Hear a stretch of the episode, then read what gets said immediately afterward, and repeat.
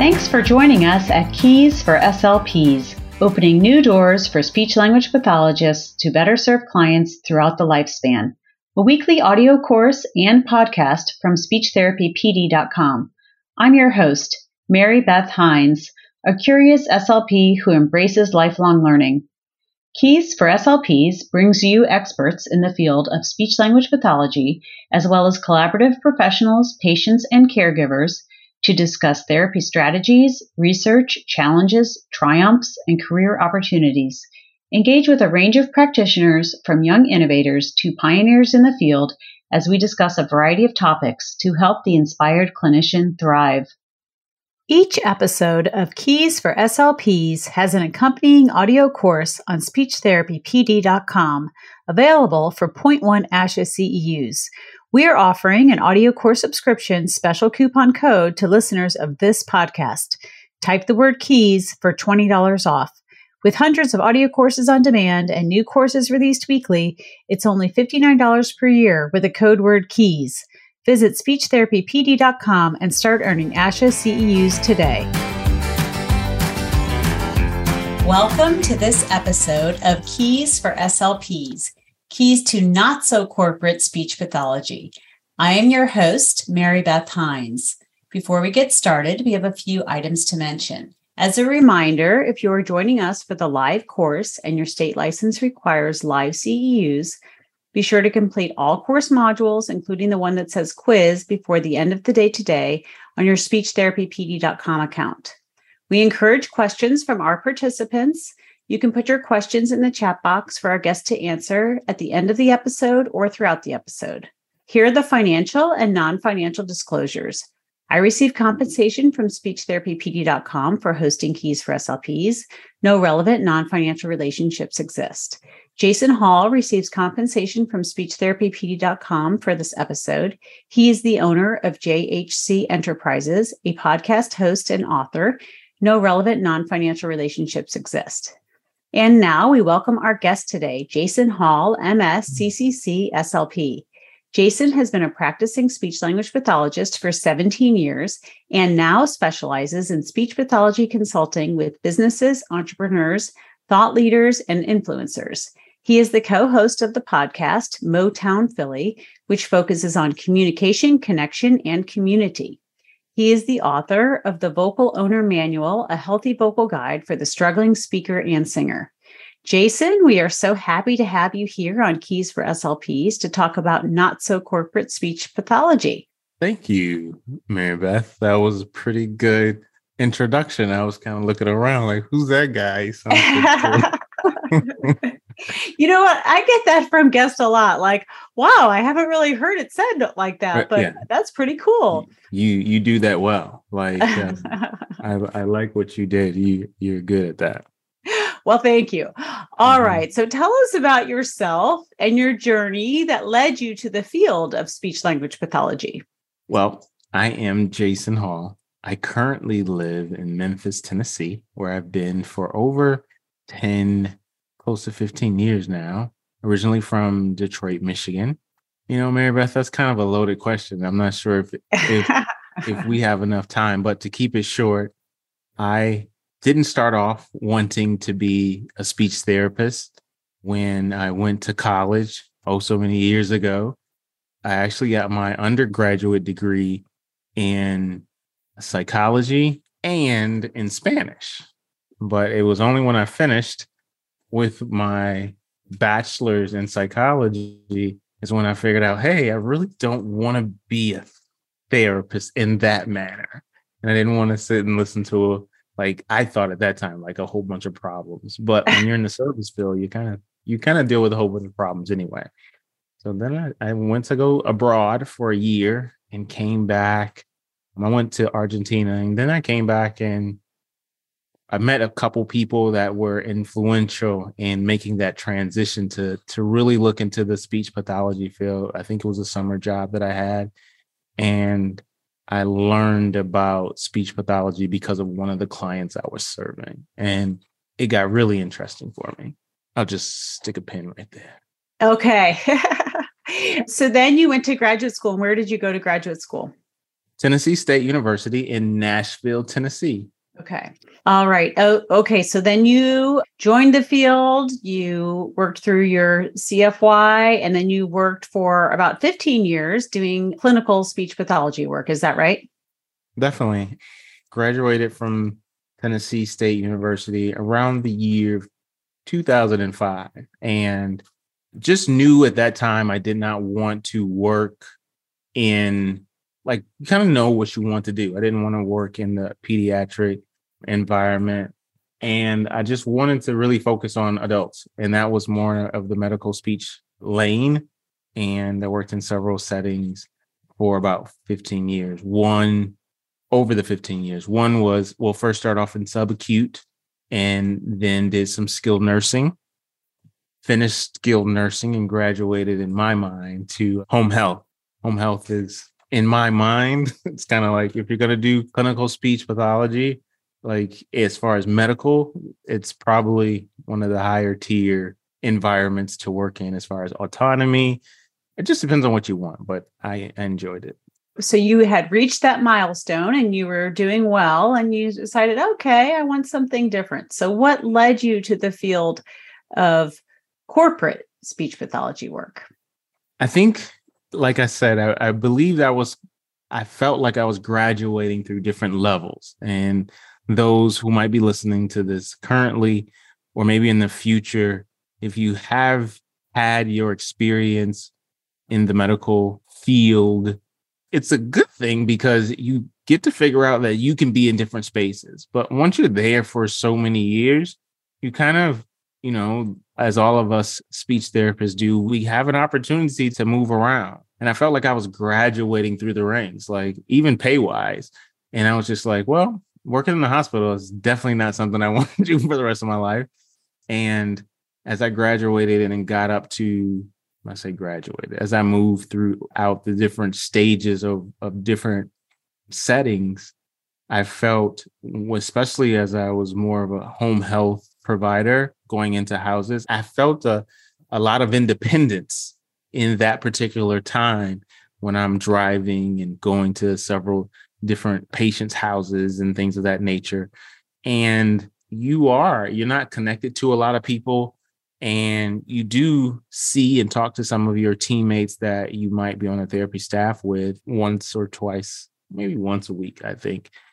And that autonomy is contagious over time. And as you begin to work with clients and their families, and it's more of an intimate setting. So I think that's when my mouth was watering for something different in a lot of ways. And you, sometimes you get those questions from family hey, you know, especially when like Medicare is running out and you're just like, and someone's plateaued and you're just like, well, listen, I'm not allowed to keep working with you just because we like each other. and, right. but if the circumstances were different, you know, I would do different things, but they weren't different. But I just knew that the way Medicare worked and how my mind was leaning towards potentially becoming independent or doing a type of practice or a type of therapy or treatment on my own, I got really interested in it. And I just, I guess uh, certain people were saying, because I was saying things out loud. They were saying, well, why don't you just start your own? Why don't you just? And I really didn't know what to do. How did that look like? How did I want to start my own? Like, would it be with dysphagia? I love dysphagia. Would it be with voice? Because I love voice as well. Or would it be kind of where I am right now? And if I'm honest, I didn't focus on dysphagia. I focused more on voice and just like the ability to just speak more clearly. So I remember getting just on the side, a family reached out to me. I, I made a website and I just said, well, let me just open up shop. And uh, family reached out to me, one or two, without me advertising much. And I like the model of using like Zoom and technology, what we're doing now. And I was just like, why not? If I get to construct how this looks or how this will be, as opposed to me coming to someone's house and sitting down. Like, yeah. So I remember, I don't want to say the family begged me, but they were just like, "Is there something you would you could do?" This was like for a child who was in his high school years, probably 11th, 12th grade years, and he was missing some sounds. And I was just like, I can help with that. Never I hadn't worked with kids since like graduate school. And I just said, sure, let's do it. And I started working with him. I probably worked for him for several months, like maybe four to five months on the side once a week. Okay. Okay. So then you were working more with a disorder, Mm-hmm. but it was kind of elective because he had had that problem for so long and it was independent, hmm. any kind of insurance or anything like that. And so Right. then you were like, okay, well, that worked. So maybe I should look into to other independent work. So that led you to corporate speech pathology. Yeah, and I believe a roundabout way, definitely, Mary Beth, you're picking up what I'm laying down. Is it was my first client was a private pay, and it was, I guess, what you would say elective, and this is something that they've gone through speech therapy and stuff before when he was young, and but after that experience, I was like, this is a pretty cool experience. You know, I'm at home we did this via Skype or Zoom. I believe it was Skype for me at that time. And it was on my terms, not totally. We had to negotiate times and money and things of that nature for private pay. And I said, I like this. And at that same time, I was in the process of writing a book on voice because I really geek out on voice as well. And as I started to write my book, on voice it's a guide it's probably a 40 45 page guide on vocal health and hygiene i was at the time promoting a lot of stuff on instagram on social media about voice. So as i was doing that and writing the book just putting stuff out into the ethos if if you will or the atmosphere i started to get some inquiries like they knew i was a speech pathologist or speech therapist and i talked about voice and i did a lot of social media posts on voice. I kind of got some attention and before you know it a few other people started to reach out to me and started to to do some private pay on the terms of where I knew that I can help when it came to vocal hygiene and things of that nature. So this is where we start leaning over into what is corporate in a lot of ways because we're dealing with voice and we're dealing with projection. I saw one of my first clients was a was a voiceover artist and the other one was a news anchor from Pennsylvania and she was on the evening news and she wanted to she wanted to be better with how she voiced or vocalized over the phone and she wanted to be healthier she actually wanted to change her pitch because she thought thought she sounded a little nasally. And i was like let's go for it. And we did a great job together and had some really good experiences but this is all the time where i'm still working. And this is part-time. This is by no means something that i was doing full-time. And it was so it was sporadic and it was you know like i said it was on the negotiated terms of time and money and exchange. It was pretty cool experience too. That does sound cool. So mm-hmm. eventually the part-time led you to full-time. Is that correct? You're working full-time now as a corporate consultant Uh-huh. speech pathologist. Is that correct? Definitely. Actually, I call myself, Mary Beth, I call myself a coach. I'm not sure if we're going to get into it now. We might get into it a little bit later. I believe. Well, we let's will. go. Yeah, let's get into it now. Let's talk about the difference between consulting and coaching. Okay. So, as we all might have gleaned, at least when I was in school, there was not a lot of coursework or curriculum on what we all might know as corporate speech pathology. I just want to be so honest and sincere. There might not have been yet a class or a section of a class that focused on what we know as corporate speech pathology. So if I'm honest, guys, and transparent, like I was and am in a lot of ways figuring it out. So, but here's the figuring out part. I knew what I wanted to do, but I also knew what I didn't want to do. I knew what was more me, and I also knew what was not so me. So I had to carve out my lane. So when you understand corporate speech, just the name corporate speech is something that's not necessarily Jason Hall. Yeah, it's totally Jason Hall, but I'm not trying to go into a space normally and wear a suit and tie, as you guys who are on might see the baseball cap. I love what is professional, but I don't necessarily feel that professional has to look a certain way or has to be a certain way.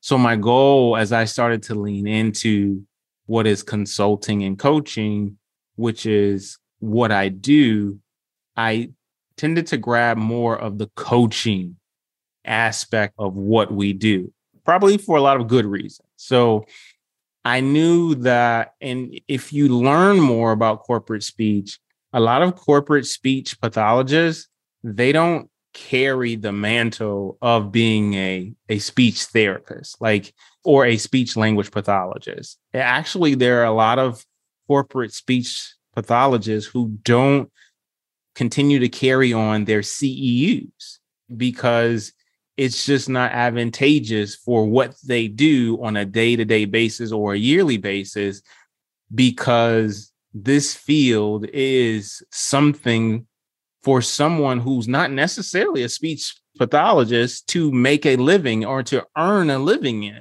But here's the thing the people or the professions who know the most about this realm of communication and speaking and voicing, it's us. We know that. But I promise you, there are so many people who live in California and Hollywood and these type of places who go in the realms of acting and theater like there are a lot of people who are not speech therapists who do exactly what we do and they do it at a very high level and they're very competent they just don't have the training that we have so understanding that and how i don't necessarily have to use my license as a term of engagement I started to lean towards what industry was doing because I didn't want to just become corporate speech and then land inside of a institution or or, or a brand or a corporate organization. I wanted to make sure who I was actually who my demographic was and who I was actually focusing on.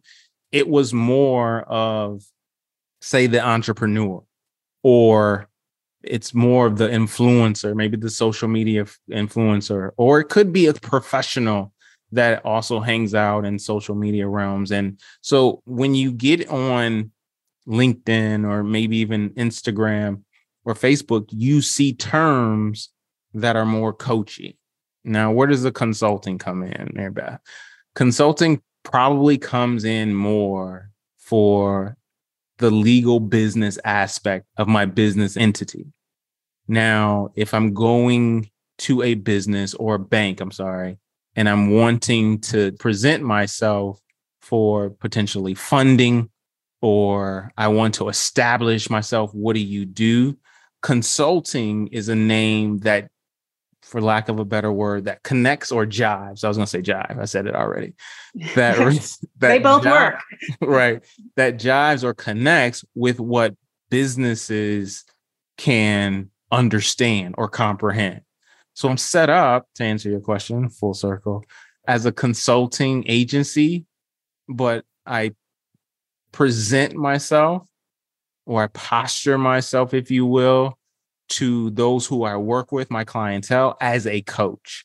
So it's not the therapist, it's not the consultant per se, although coaching and consultant are kind of the same, but they have a nuanced difference between them. A coach really, really holds you accountable and they give you certain steps to work through to get a certain result. And typically, a consultant comes in with all this information and they say, You guys go do it and get back with me and and and let me know how you're doing. They don't necessarily walk you through the process as a coach would would actually do with hands-on recommendations or advice as to what a team would do or an individual would do. Okay. Okay. Now, are you normally working with individuals or are you sometimes working with teams of people? Well, that might be the probably biggest difference when you talk about not so corporate speech pathology like I haven't and don't not that I'm averse to it, but I don't currently or haven't worked with a group.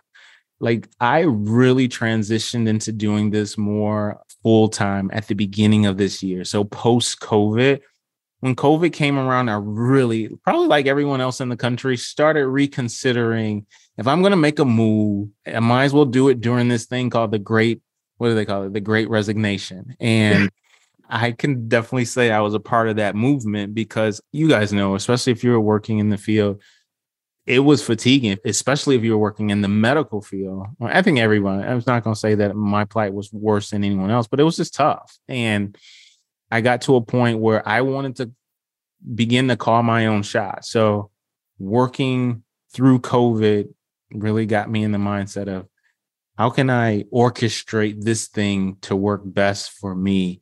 And, you know, if I'm going to work and do business, these are the terms. If anyone wants to work and do business, why would you work and set up a business that doesn't conform to the things that you would rather have or you would see yourself do on a day to day basis?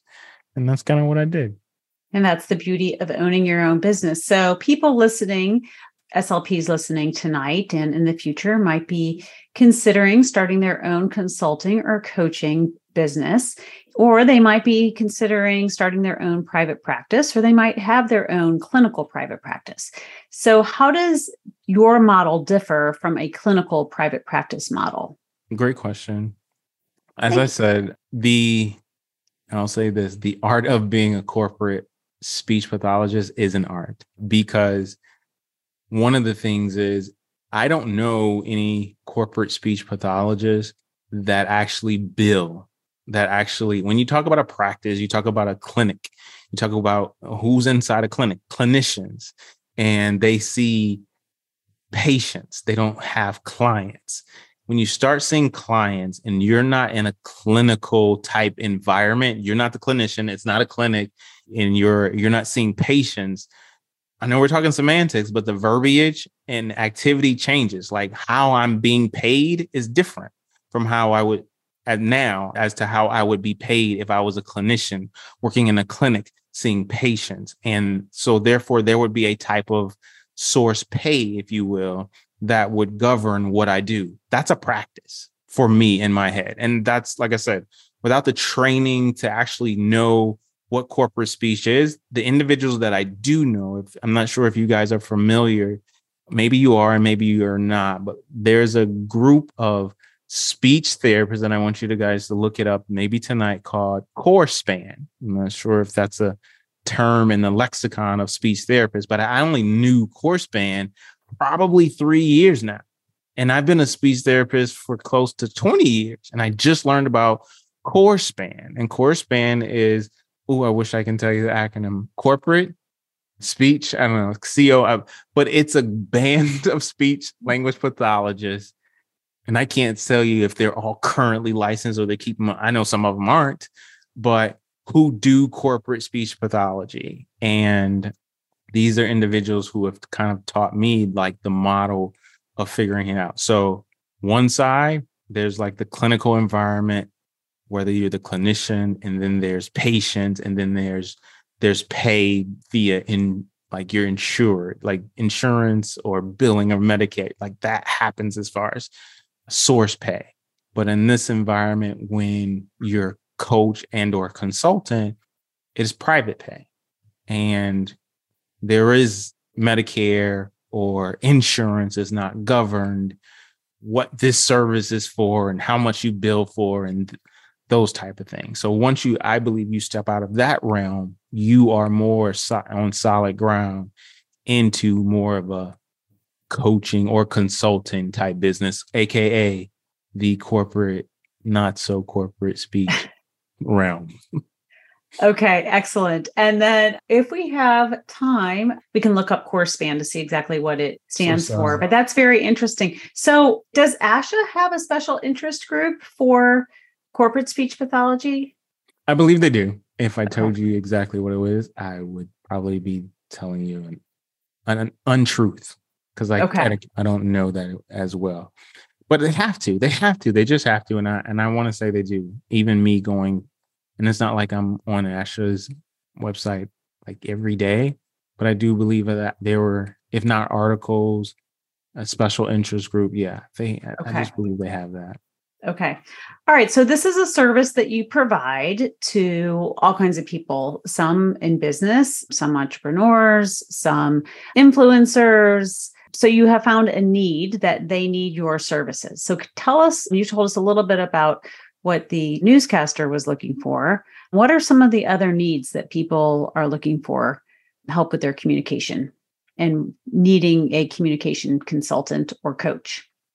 Well, in the realm of business, there is a lot of communication that needs to go on about a few pivotal things that helps individuals to become very effective at what they do. One of the, one of the first things is they have to really be able to articulate their value to the marketplace. So we're talking about coach on LinkedIn. We're talking about a consultant on LinkedIn. We're talking about an entrepreneur or an expert who has to communicate to others about who they are. And here's the other thing about what they do and how they do it. So, a lot of experts, as you can imagine, whether you're an entrepreneur, if you're an entrepreneur, you in some way are an expert of what you do in business. If you're a professional, and you have some some rank and tier in your organization you have some type of expertise at what you do whether you're over a certain many employees and you answer to a certain many employees or c suites as they call them in corporate speech. These are managers who are over you and they have c's around their titles and position.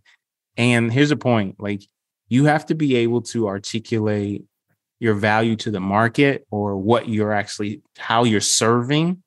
And you're also maybe if you're like if you have a job not a job sorry if you have a product or some type of thing that you're selling like having a closed mouth i was t- telling my children earlier earlier today about something that happened in our household that they didn't speak up about. Closed mouths don't get fed. I don't know. That's something that i remember my mom saying and maybe my aunt, but it's just like if you're not able to open up about what you do and how you do it, whether you're an author, because authors they have to go around and speak about their book and they go to book signings whether you're an entrepreneur i have a business i sell this or i provide this service if you keep that to yourself how will anyone understand or know what you do some specifically have problems with clarity of speech. So, of course, I help with that as well. And they also have difficulty with their ability to understand that their confidence is something that's holding them back. A lot of my clients, honestly, are introverts. So, introverts are and probably have been the majority of my clientele. If oh, that's interesting. And, and as I think about it, not all, but a lot of SLPs, not all of them, because I have it in me as well. An introvert knows knows another introvert, and I would think our profession could be surrounded or has a very heavy weight or demographic of introvert. So who else knows an introvert besides an introvert? And the thing is, when you're in business or you're professional, you have to kind of get over yourself, and someone has to instill some level of confidence inside of you so that you can be articulate about what you're doing, the service you provide, or the product that you're actually selling. And that has to, you have to be able to get into a rhythm and, and understanding. You've heard the, the epithet where someone says, I'm finding my voice. It's not necessarily their, their voice was gone. It's just like because they're speaking more about what they do and they have some level of passion about it, my job is to help them find their voice, if you will. Even though I do work with individuals with voice, still, it's just all a part of the communication. I, am a communication skills coach. That's kind of what, if you look me up on on LinkedIn, that's what you would find. I'm a communication coach. Excellent.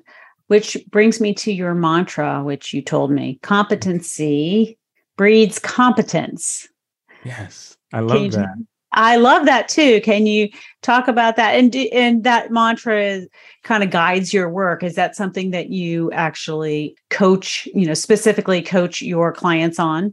It is. Mary Beth, I think it is my mission. Like it is my north one of my north stars. I believe I have a couple, but that one as far as the actual practice, practical application. I when I take a lot of my clients through the process, if they're having some self-confidence issues, if they're having some some speech and articulation issues, maybe prior to some disfluency issues, it's understanding that when you when you learn something and then have an opportunity to often apply it through practice or practical application, you can get better. But it first starts in the brain, it first starts in the mind, it first starts becoming aware of what you're actually needing to get better at so that you can actually get better at that. So you can't be confident. We can't be confident at many things.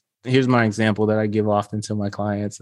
I said, listen, I can tell you, I could say, hey, Mary Beth, let's go fly an airplane. I'm going to fly. Okay. You're coming with me. I'm going to go fly.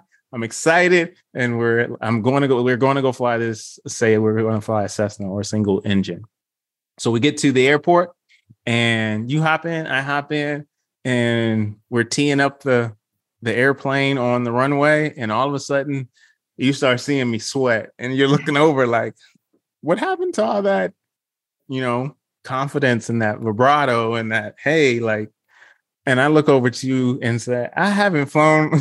I haven't flown an airplane ever before in life. But I thought I could, and I was confident that I could. But when the rubber meets the road or the propeller meets the air, just thought that one. That's it's like.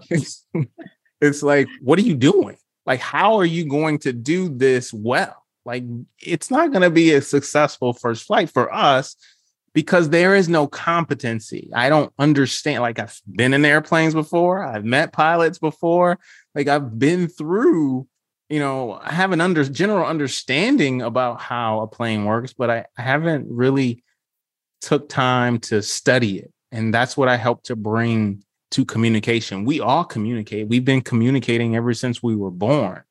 But it's just having that that extra pair of eyes on how one is communicating and how to do it more effectively, it really helps to breed a level of confidence in the individual that is trying to become a better speaker, a better communicator. And it's just allowing them to really see themselves a lot better.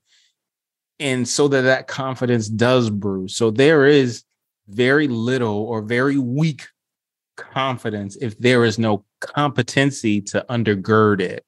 And that is my primary job. I think as speech language pathologists, we're we have an innate ability, a, a lot of us, to cheer and to encourage. So once we get them full of competency and understanding and start to practice that thing, we can just cheer, you know, our clients on, or I just cheer my clients on, and for you know, they're flying. They're a lot of my clients, they they've gone on to start YouTube pages and and podcast and you know, better things that allows them to use their voice in a consistent way, TikTokers or or whatever you whatever they want to do. Mm-hmm, mm-hmm. Well, how rewarding for you to be part of that process and see that confidence build over time. Definitely, it, it is. It's very much like you know being a clinician. You know, back in in how you know just doing therapy. The intrinsic reward is knowing that you get to see that growth in your patients and or clients that because of your recommendations your encouragement your guidance you're facilitating their pathway forward it is rewarding it's very much rewarding well that is great okay so for slps considering making the move to corporate coaching or consulting or communication consulting when do you think is an ideal time for someone to make the move to a corporate speech pathology consult, a not so corporate speech pathology consulting business? So, first of all, to get into what I am doing and what people who are in corporate speech or not so corporate speech pathology is, you have to know inside of you somewhere deep that you're an entrepreneur. So, that's one word that we have not spoken on tonight's podcast. Like, you have to be an entrepreneur in your heart. And to be a business owner is not for the squeamish. It's not. And with that being said, you have to know there's a knowing to yourself that you have to first grab a hold of, and then you can start walking forward in the process. So, whether it's to be what we are as a, as speech pathologists out in enterprise and out in doing what is considered uh, formalized business, like you have to know that at the foundation of you, even if that didn't, if somehow your speech thing didn't work out, that you're still an entrepreneur. Like I think they both they have to go hand in hand. So that's number one. Okay. Number, number one. Yes, that's number one. So number two, you have to figure out, and it is a figuring out, like what can I do daily, even if I didn't want to get paid, even if I wasn't getting paid for this, because as you guys know, like there's so many realms and areas of being a speech language pathologist to actually do so and that's no different out in in corporate world or in the business world. So you have to understand like how do i want to do this if i'm going to do it? I'm an entrepreneur. What is the love that i have for my profession?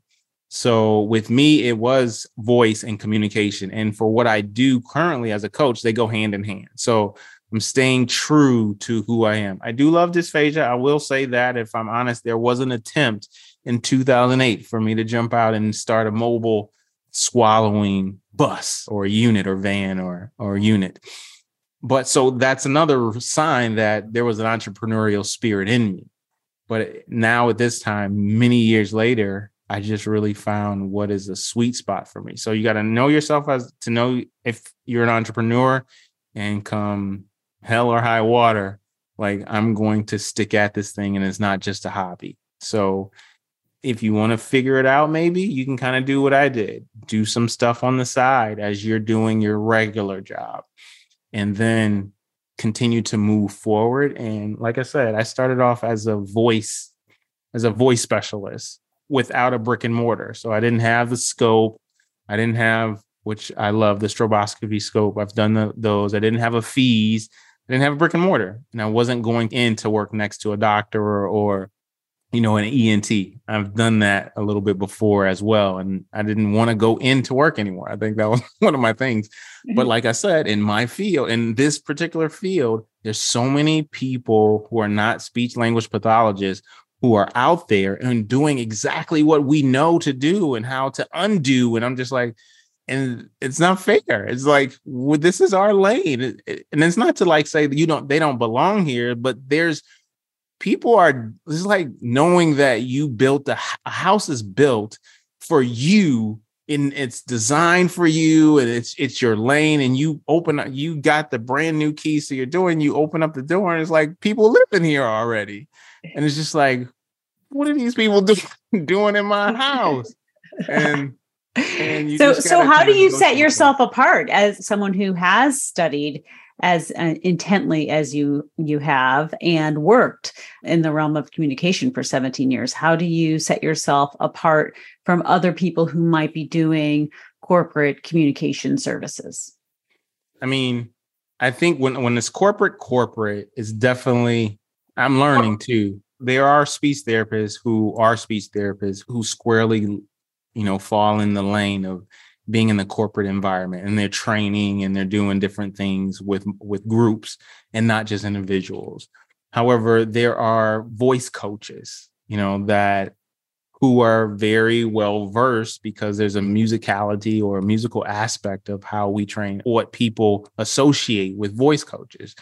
And I'm trying to debunk the theory that you don't have to sing to use and to to be or to need a voice coach or communication coach because that's typically voice coaches or vocal coaches they're linked to singers and right. speech that's our realm too whether you're singing or speaking we should be there so how do i set up myself apart from just a normal coach who might be in communication the separation is hey, I have a master's in communication. I have a master's in communication and hearing disorders. Number one, I'm a speech language pathologist. So that's a for those of individuals who might be in my house, to use that analogy, I get to show the deed, if you will, like, hey, I own this. like, you guys can be here, maybe, but I own. I, this is my space. Like, officially, I, I own this space. So, being a master's, a master's level clinician, and then you know, with all the stuff that we know about it, like they have like individuals who've been in our house for a little while. They're not making up stuff. I could say a lot of what we do is intuitive if you're in, if you're in tune to to what communication really is and if you do the actual research to study like you don't ugh, it's hard to say that i don't want to say you don't have to get a degree you don't really have to get a degree in speech language pathology to do really well for individuals who sing and who are speaking who are using their voice to be in a corporate or business realm you just have to really be a good communicator and if you're a true studier of communication, you understand what makes things come from here outside of here, especially if there's no disorder attached. You know, mm-hmm. Mm-hmm. it can be very intuitive. Well, thank you. So, how do you find your clients? Great question. You got another you got another hour. well, um, it is always good to do a time check. We we have some time. How much time? How much time do we have, Mary? We will go a little bit over. So we have about 20 minutes. Okay, cool. So, one thing that you must do as you're thinking about this transitory process from moving from a clinician where you're an employee to becoming a full-time entrepreneur slash business owner, you have to figure out where are you going to get your clients from?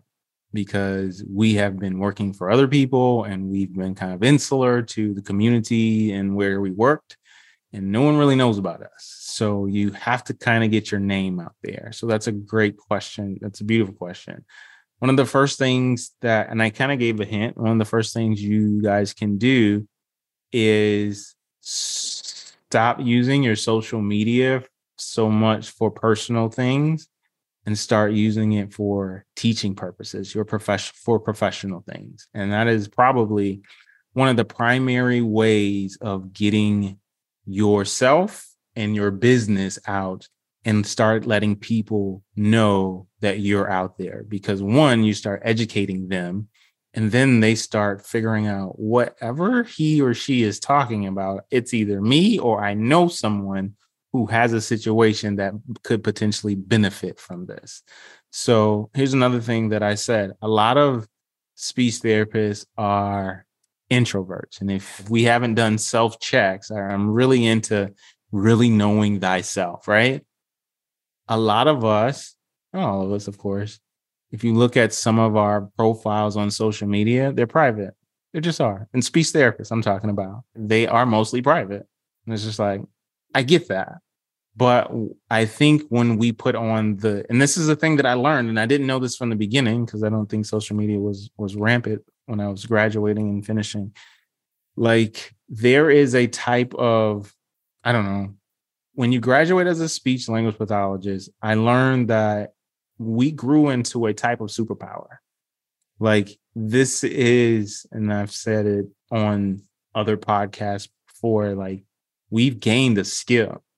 And it's like, and this skill can help save lives. I mean, in a lot of ways, or it can help to really transform lives. So if you have the ability to save and or transform lives, it's almost a responsibility. Okay. Social media and social media can be used for many things. But when you have the responsibility that we have, you can shine light into darkness, right? Meaning that you can help individuals and you can bring awareness with your platform. So that's what social media is. It's a free platform to bring awareness. Now, of course, what do you bring awareness to is is what a lot of us are at odds for. But specifically for the profession that we're in, that's one of the things that helped to catapult me from just posting what I had for dinner or I don't have a cat, my dog, or whatever, posting that vacations and stuff and start bringing awareness to what I did to see if I can start making connections and network and help and serve. And that's the primary thing. Turn your social media. And I'm not saying don't post any, because I'm not that dude either. Don't post any personal pics or photos, but because you're me, I believe that you still still a human being and you want to live a lifestyle. And honestly, people want to see what kind of human being you are to say this person's relatable to me. So, but the other part of it is overwhelmingly, if you're going to post, think about your profession and think about who you can actually help. So I said a lot, but social media first. And then when you really start to make the decision to transition, you need to see how you can make social media work even more for you in an exponential way. Cause now you don't want just some, you know, maybe because I'm working full time, let me let me just have some clients. You want to have more clients. So now you have to leverage. I love this word, it's been out lately. Leverage social media to gain exponential amount of clients. So me specifically, I use Facebook. And Facebook ads is something that you can either learn yourself or you can pay somebody to help you generate attention, generate people coming to you where they ask you questions about how you can serve. And you guys know, you guys totally know, you can mention hamburger, toilet tissue, or an iPhone, and all of a sudden it pops up on your social media or it pops pops up in your your advertisements, and that's the power of it. Literally, you can be thinking something and maybe not have mentioned it, and it pops up, and that is the power of Facebook ads and social media. And that is the power if you put a paid advertisement behind what you are doing or what you're trying to do or the service that you're providing, you get in front of people and you get to have conversations and you get to say, This is how I help. And if you're interested, this is how much it costs. And that's just Facebook, Instagram. TikTok goes crazy and LinkedIn has its own ability to reach out to individuals where you can help. Okay. So your recommendation is transforming your own personal accounts, not opening a new account for your new business that you're starting, but connect with the people who you're already connected with mm-hmm. and let them know what Definitely. you are doing and what you can do. Definitely. Because let's be honest, starting a new account, it's like, I'm not saying you can or you shouldn't. I just recommend you already know people and people are there and those people know other people. And where there's a crowd, more people come to. That's just the law of human nature. If there's individuals, I saw this video one time and this one dude at a beach start dancing and then all of a sudden maybe a couple of people started dancing and all of a sudden people started dancing around them and, and then more people came over start dancing around them and then more and that, now it's a whole crowd because the crowd attracts a crowd so right. that, that idea comes from there if you're trying to to do something they already know you just start where you are and your switches you're just being more responsible i don't think you should be spammy with your account, but when you know that you're a superhero and we don't necessarily have to walk around like Clark Kent all day, we can take off our suits and say, Hey, I can help. You know, I think that like I said, it's free and it's it's a service and it puts a smile on your face and maybe somebody else's and maybe does a lot more.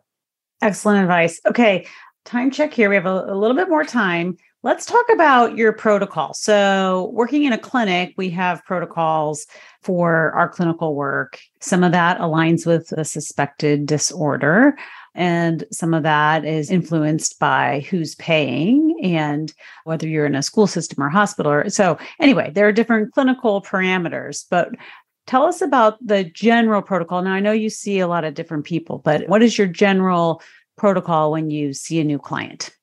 That's a great question. It's a very great question. So, because it's not clinical, I don't have one. I don't have a paper. I don't have, let's go through this. It is because I've been doing treatment for a while and I have done so many assessments.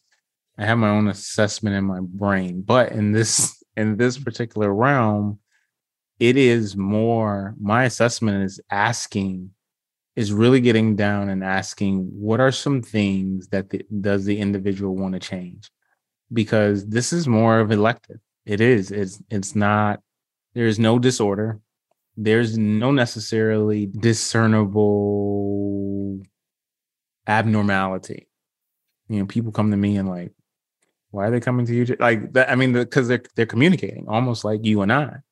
But the thing that w- we cannot see is their ability to start having a conversation with you and start to let you know about their insecurities.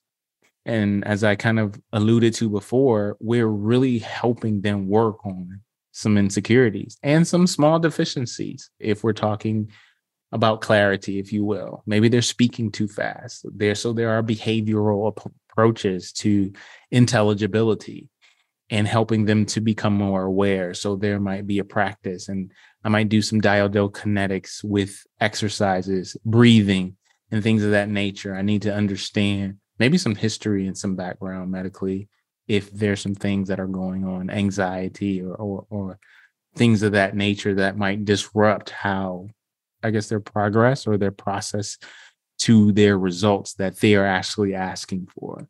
I can tell you this a lot of my clients a lot of their biggest problems is their their self-confidence and their ability to navigate through their thinking process. A lot of my clients they believe that they have disfluencies that are outside the norm, if you will, of what the average individual has as a disfluency. And it is my job as an educator, as a teacher, as a therapist, as a as a coach to let them know, hey, everyone has disfluencies. And when I when I start to let them know that they're more normal, they're more human, they're more, for lack of a better word, an average individual. I'm saying that they're average. Hopefully, you guys know what I mean. But they are just these are individuals that are that are not outside the norm, and it's just allowing them to become aware that even I make this have disfluencies, even I have a case of the ums. I'm not saying like some of us when we teach, and I've I've heard individuals who are non-speech therapists, these speaking coaches and vocal coaches, and they stand up and they say, say certain things that I don't believe and necessarily is true. It's like when you say um, you're dumb. I like a way to never say um because it makes you more intelligent. I'm just like, Ouch. Yeah. Like, what are you teaching me how not to be human? Like, that is to say um is to be normal. Now, I think one can have a case of the ums, and we can definitely work on getting that better. But saying ums doesn't make you unintelligent. I think you should know what to do with your ums or expand your repertoire of filler words that are not so fillery. Use words like so and therefore or and or then or or use occasional um but i've myself i've looked and studied i love doing what i do because i get to study communicators i get to study speakers and they're even presidential like these are individuals who on some level are supposed to be good orators or good speakers or good communicators and they have their built they have their times of ums. And so you can't take that out. And I just believe that you have to be aware of it. And a lot of times, sometimes when you make someone aware of it, they're more ummy. So it's just knowing how to navigate that thing in between your ears that called your brain to do what you can in the best way. So say ums, but make sure you can probably put two a minute or one or two a minute. Like, don't be a robot, but understand that we're human. And the more someone realizes that they are human, especially if they're not having a disorder, it's my job to educate. But the more they realize that they're human, they're able to kind of overcome a lot of their insecurities. Mind you, they're introverts. So a lot of times they're in their head. And it's just like, it's my job to help them get out of their head. So my protocol is just basically asking them what's their struggle what are the things if they if they wanted to work with me what do you want to leave with and it is my job to work on their customized strategies to get the results that they're looking for, not the results that I want for them. Excellent. So that's at your kind of your initial consultation. And then mm-hmm. typically do you see people once a week, twice a week? How does Very that good. work? Very good. It is typically once a week on a Zoom call for about an hour. And I also have a group coaching session where all of my clients, past, present, they'll hop on. Like I have alumnus that hop on a group coaching call. I call it Flowology Thursdays. It's a flow. we want to flow. And they Fun. hop on and I teach, or I bring on a guest and we have conversations about a power 30, 35 minutes of just learning about how to become the best speaker, the best communicator, the best negotiator of language and speech, if you will, that really energizes them, inspires them, and gives them information that they can go out into the world and do their best job. So I do one on one for my current clients, and then I do a coaching session of group on Zoom. Group for your current and alums. And how long typically does a client work with you individually? Eight weeks. So it's typically, and I, I probably got that model, eight week model from from working as a clinician and I was working as a clinician and probably more so as a home health clinician. Like if you can't get what you need to do, get done in eight weeks, unless it's a special case, you're probably not going to make and make too much more of a difference after that time. So eight weeks is typically what I see my clients for. Okay. For one-on-ones. Okay. And then at the end of that, I'm sure you review your the goals which you've been working on throughout and they feel like they have they have graduated. And then mm-hmm. they go to the the flow Thursdays. Yes. Flowology Thursdays. Flow Flowology Thursdays. Okay. well, that is great. We have a question here, and I want to remind everyone that you can put your questions in the chat box. Also, I want to remind everyone if you are taking this course for live CEUs and your state license requires live CEUs, be sure to complete all the course modules, including the module that says quiz on your speechtherapypd.com account before the end of the day today. All right. So the question is do you follow any other coaching experts? I do. Great question. Who asked that question? Jane? Jane? Yes. yes. Two in particular. And you guys might think once you see them. Well, I think one is really good. So he calls himself a communication teacher. And I can tell you this he is a world renowned speaker from Australia and a magician and he does it almost almost exactly what I do, but he just does it in, in, his own way. And he commands the stage and he has a program. So I follow him. And if you follow me on social media, and I'll talk to you about it. I've done a few remixes on my on my IG, and I get a lot of videos just because I do some remixes with him because he he speaks every day, and he, his name is Vinh V I H N. I believe it's V I H N Giang, and that's G I a N G. Vinh Giang. So he's great. He's he's a communication teacher, but he's a speaker and a magician. And he's world renowned and he goes and he does a lot of seminars and speeches on communicating. And one of his his main things is about voice, something that of course I know. And he talks about vocal image and we he talks about what so that's one. okay. And so the other one is, I think he's a staple out in, especially in LA. And he has gone through businesses or like the entertainment world, and most people know him, whether it's business or just pure entertainment. Roger Love. He's Roger Love. All right. So he's, he's kind of an older guy, but he's the one that gave that advice about if you say ums, you're dumb but I'm just like, but listen, like a lot of what those guys do, and you can when you guys start listening to them, they sell themselves. They are excellent communicators, and if if and when you become a really great communicator, you gain influence, whether you have a degree in speech pathology or not. And these individuals, they're so confident in their presentation, and they can tell you almost anything that's the difference. That's the true difference. They can tell you almost anything, And it kind of comes off as factual. But if you really know what communication is, it's just their opinion. And but they're they're good at what they do. They have a following and people like what they're doing. And this is how we get to position ourselves when we understand what's fluff and what's not. But these are individuals, especially who stand on stages and they they get paid a lot of money to just open up their mouth and to train people how to be better communicators. Thank you. How about any SLPs, SLP coaches, anyone else that you follow? Amy, oh, she's in California too. She also works with celebrities as well. Amy, I'm going to give you her her info. Amy. All right. And then while you're doing that, I have a question, another question for mm-hmm. you from the audience. Did you ever go through imposter syndrome and how did you move through it, if so? Great question. Amy Chapman.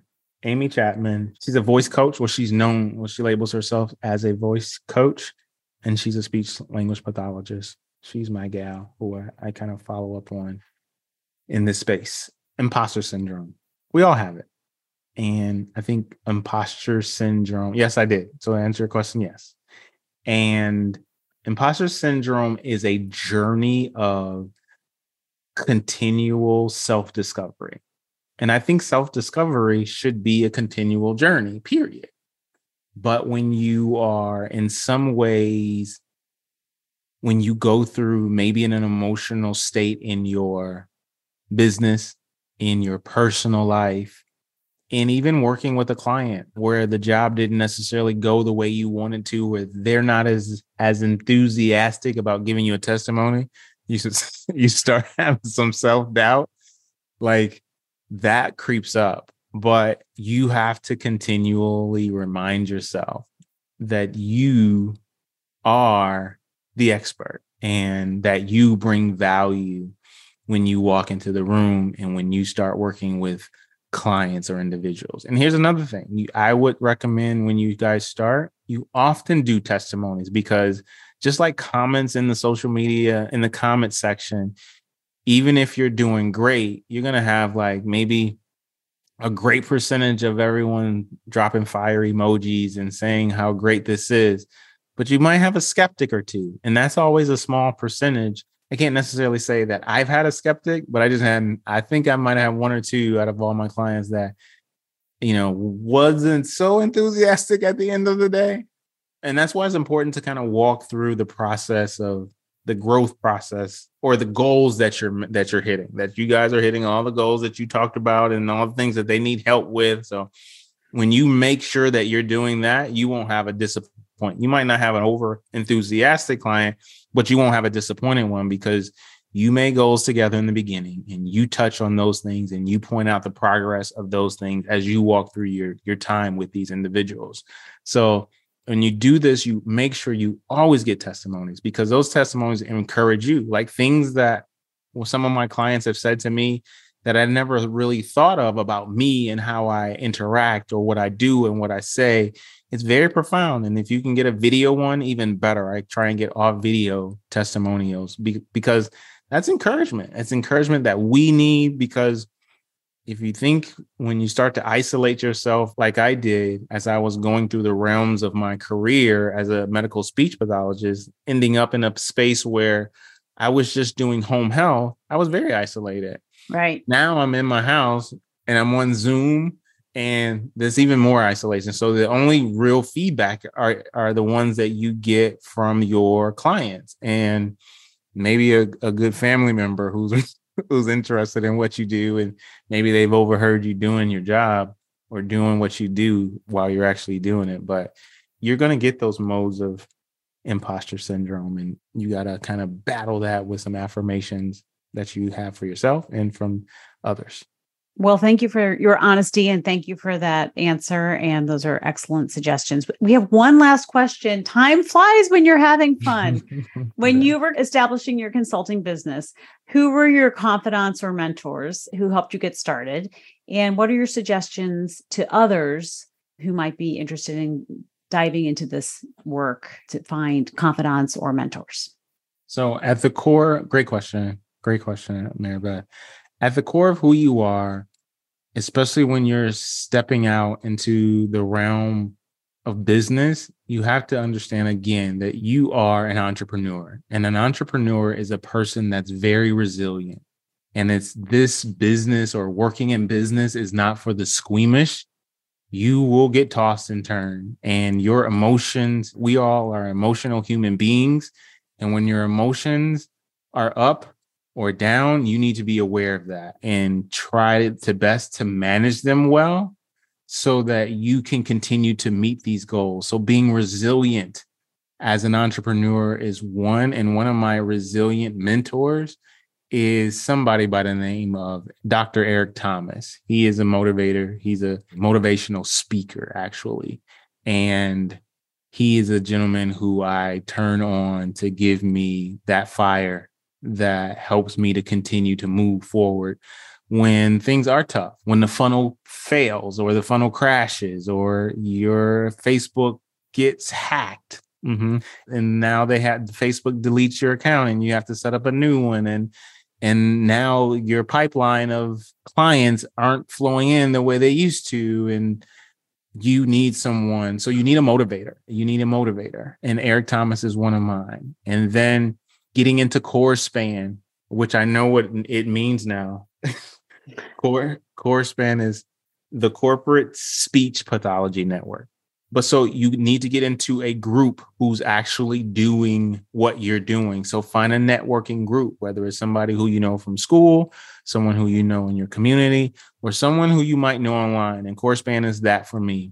So you get into a community of like-minded individuals who are doing something very similar to what you're doing. So you need a motivator, you need like-minded people. And then for the thing that you want to do more specifically, like if you want to be a corporate speech pathologist and you want to be in an environment where you're, you know, you're looking the part and you're wearing the clothes and and you're actually talking to groups of people and you're putting on training and you're telling them about communication find individuals who are doing that very same thing. And if you're looking for ability just to, or I don't know, a likeness of someone who's just wants to do the online model where you're just finding your clients online, you have to know yourself in order to understand who you want to put as your influencer. So you need a motivator because you get down. You need to be in a community of like minded people.